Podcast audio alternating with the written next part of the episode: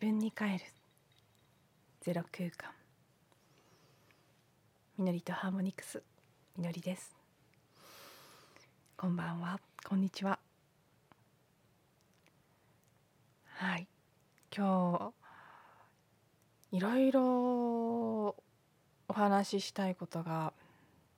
湧き上がってきている感じがするんですけどまだねすっと言葉にしきれないあのたくさん湧き上がりすぎてて言葉にならないっていうことが私結構よくあるんですよね。何かこうグループでのね会なんかに参加しててシェアする時とかももありすぎて言葉にならないっていうことが起きることが多々あるんですけど今日もその感覚にすごく近いですね。もう本当にこの数日すごい勢いで内面の大きな変容のうねりがこう起きてるのを感じていて本当にねとっても大事な変化が起きてる。それを受け取っているっていう感覚。もうねまあ、まあちょっとまだねそう言葉にならないのであまりその部分は今日の時点では、えー、言語のレベルではシェアできないんですけど本当にいい方向へ変わっていくすごい大きな波みたいなものが来ているのを感じています。なのでまあ明日が新月ですねそしてうんあさって、えー、天王星が巡行に切り替わって16日天赦日一粒万倍日とかまあいろいろと今週はダダダッと大きなエネルギー的な動きが続きそうなので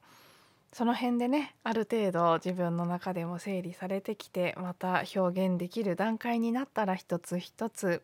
シェアしていきたいと思います。でもねざっくりこう本当に今の感覚をね一番ざっくりなレベルで言葉にすると愛に対して開いていくっていう感じの言葉がなんとなく出てきますね。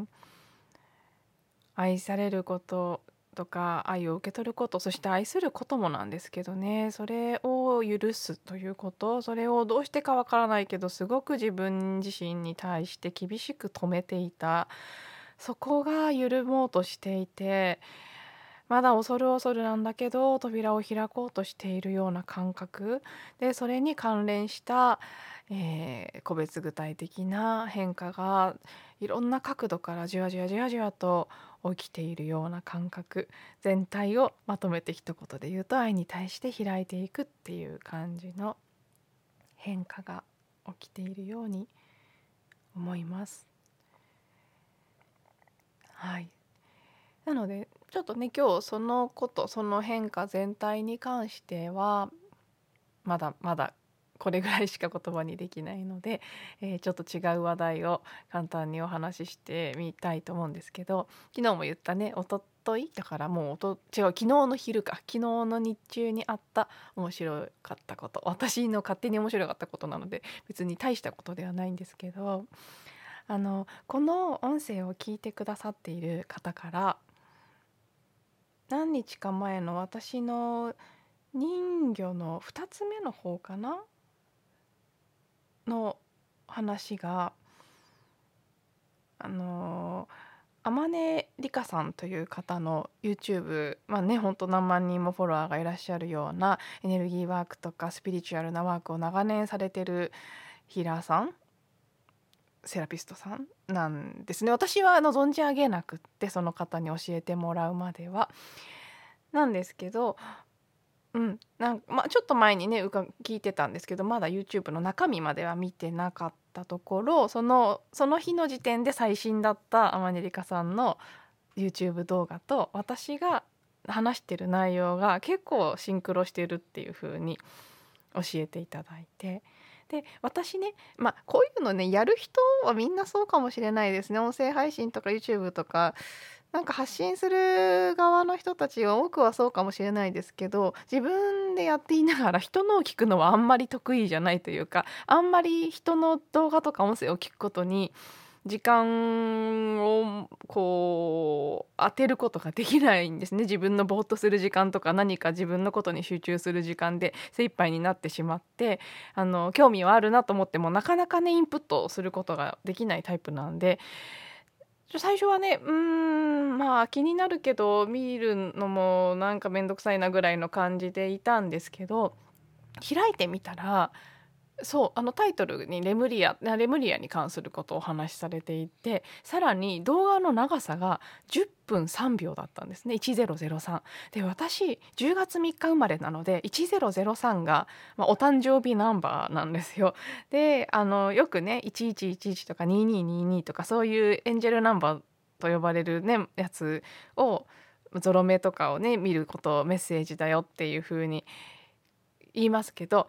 お誕生日の数字も実はそうなんですよね。あの繰り返し見るようになる時っていうのは、まあ、バースデーと関係してるってことでやっぱり何か新しい始まりとか大きな変化生まれ変わりみたいなことが起きるというメッセージだったりするみたいなんですよ。でまあちょっとたまたま1003だったしかもレムリアって書いてあったのでさすがに興味を惹かれて見てみたんです昨日。でその方はですねライトランゲージと呼ばれるうんとね、宇宙語とは厳密に言うと違うみたいなんですけどまだちょっと私その違いに関しての動画は見られてないのでどう違うのか分かんないんですけどまあ宇宙語のようなものですね。高次元からの、まあ、光の言語ですよねそのまま訳すと。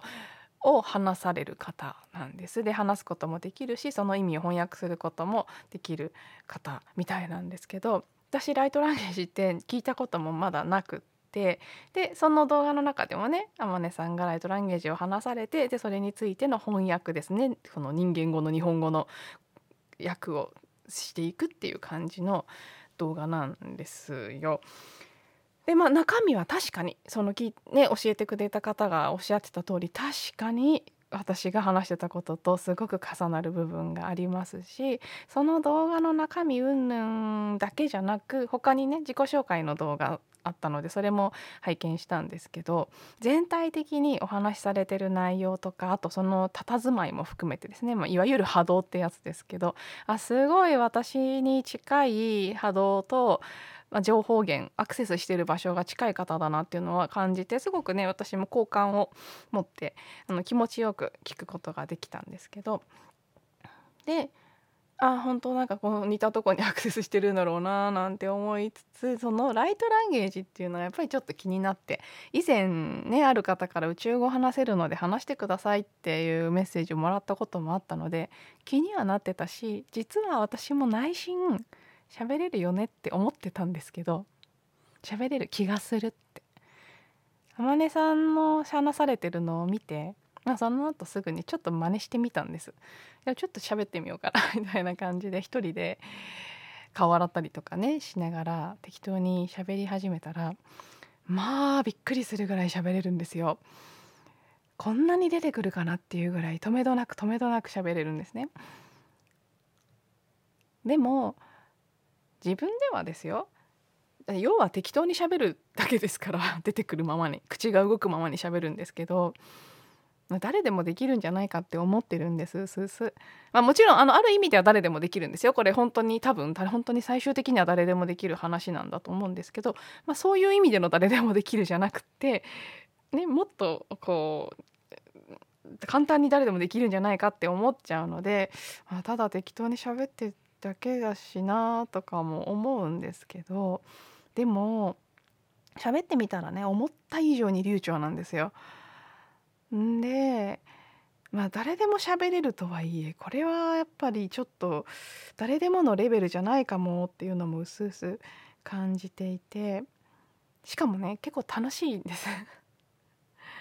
で今日はあの昨日はしゃべるのだけを何回かこう遊びでねやってたんですけど今日はあのー、午後のね3時にアメリカで、あのー、平和を、ね、祈ってる方たちの一斉瞑想が行われるっていう話を午前中にたまたま耳にしたので、まあ、聞いたということは何かあるなと思って私も一緒にその時間帯朝鈴を振って瞑想したりしてたんですけどそう今日は鈴を振りながら鈴の音に合わせて、まあ、音もつけて歌みたいな形でライトランゲージを歌ってみるっていうのをしたらこれがまた本当に楽しいしいくらでもメロディーも言葉も出てくるんですね。あのまあ、もしご存知の方いればビンゲンのヒルデガルトさんあの中世の魔女と呼ばれたえーと、いろいろ植物のこととかも研究されてた修道女さんがいるんですけどその方はそのハーブとかのね研究の方で有名なんですけど作曲家でもあったし歌をそれでね歌う方だったんですね。で私も CD 何枚か持ってるんですけど私にそうその宇宙語喋れるから喋ってくださいって言ってくれた方がそのヒルデガルトさんのことも教えてくれてでそこからうっすら気にはなってたんですね。で自分が歌う、まあ、ライトランゲージかどうかわかんないですけど適当語の歌がもう本当になんかヒルデガルトの歌みたいな感じだったんですすごい。でどっから出てくるのかわからないけど曲も言葉もいくらでも出てくるので、うん、これは面白いから是非深めてみたいなと。それが何なのか。あのあまりリカさんの動画によるとライトランゲージをあ動画じゃないホームページで見たのかな。喋れるっていう段階とその意味がわかるっていう翻訳できるっていう段階はまた別なんですよね。で天音さん自身も喋れるようになってなったのが2010年ぐらいっておっしゃってたかな。で2014年に翻訳できるようになった。ら4年ぐらいただ喋ってた。意味もわからずってまあそういうことのようなのでそれを聞いてちょっと安心したんですけど私はやっぱりその意味が分かんないし適当だからやってもしょうがないって最初多分思っちゃってたんですけどその話を聞いてあなるほど意味も分かるようになるのに4年も喋り続けたんだなっていうのが分かったらあ私もなんかただ実験でやってみようって思えるようになってで意味は分からないながらに歌ってみたり喋ってみたりしたいなっていう純粋なモントが今は出てきてるんですね。でもともと実は、えーと、YouTube のサブチャンネルで音の実験室というのを作ろうと思ってたんです結構前からこの音声でも何回かチラチラねチラチラこうお伝えしたいことがお願いしたいことがみたいなことを言ってたのはそれであのそこに私がこう自由に声で出した。最初はあの音って言っても歌のイメージだったんですね。歌詞はなしで「あのあ」とかいわゆるあの音楽でいうとボカリーズみたいな母音だけでメロディーをこう即興で歌うっていうのをいろいろ例えば一回試してみたのは筋肉痛を癒す音とか自分で意図したものに対して勝手に出てきた音を録音してそれを出してみるっていうのをしてみたいなって思っていてそのサブチャンネルは近いうちに作ろうと思ってるんですけど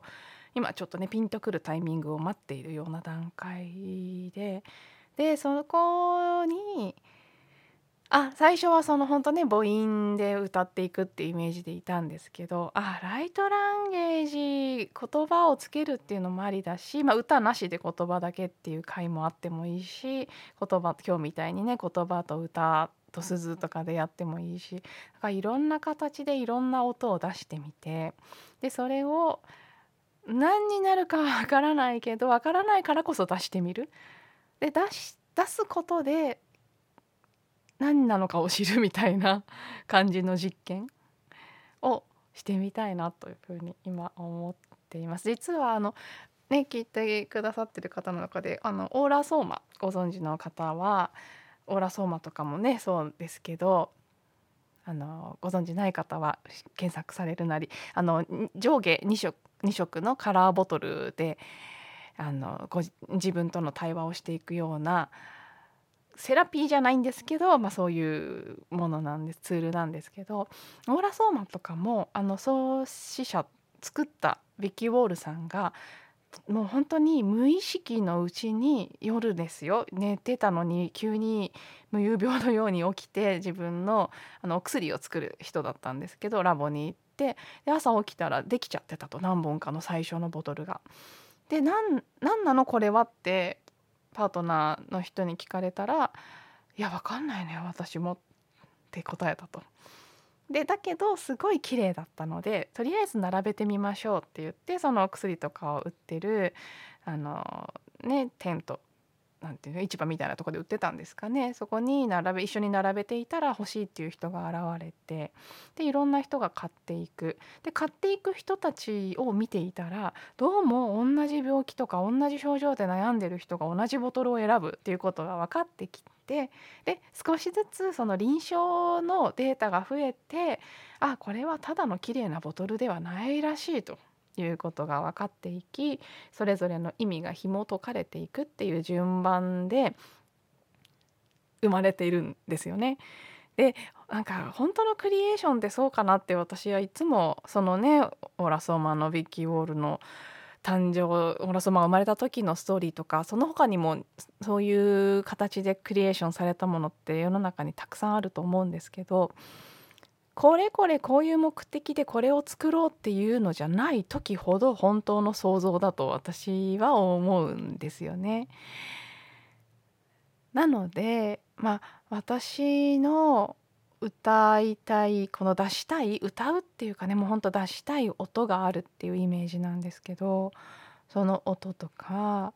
ライトランゲージとかも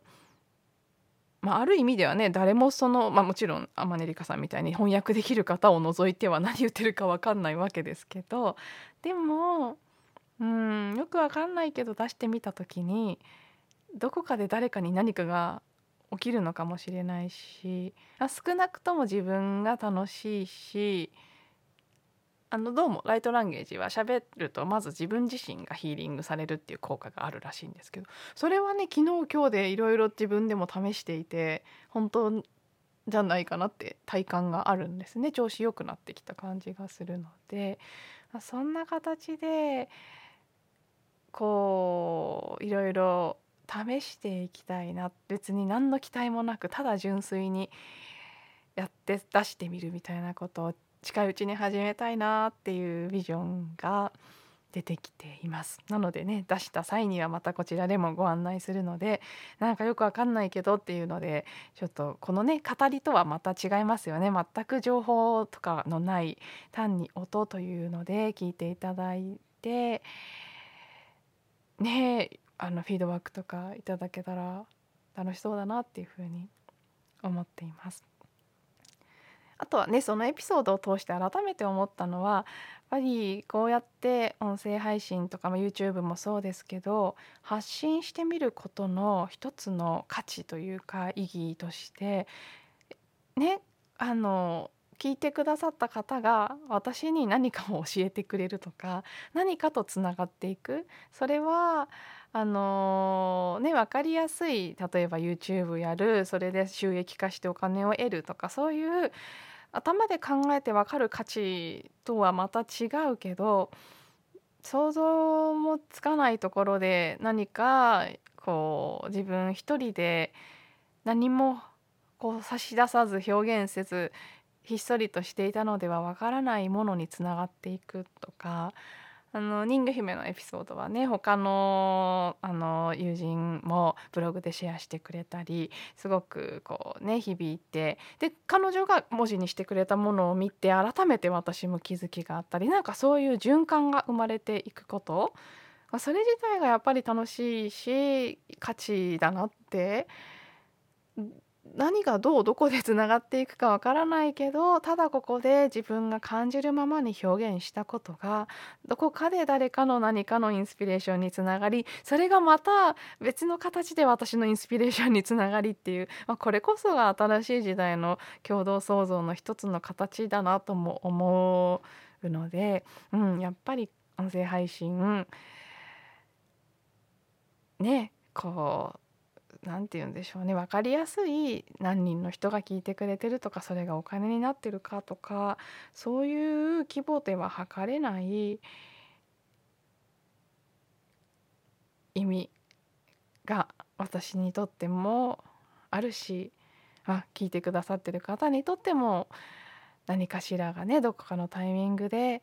あれば嬉しいなというふうに改めて思いました。はいでは今日は、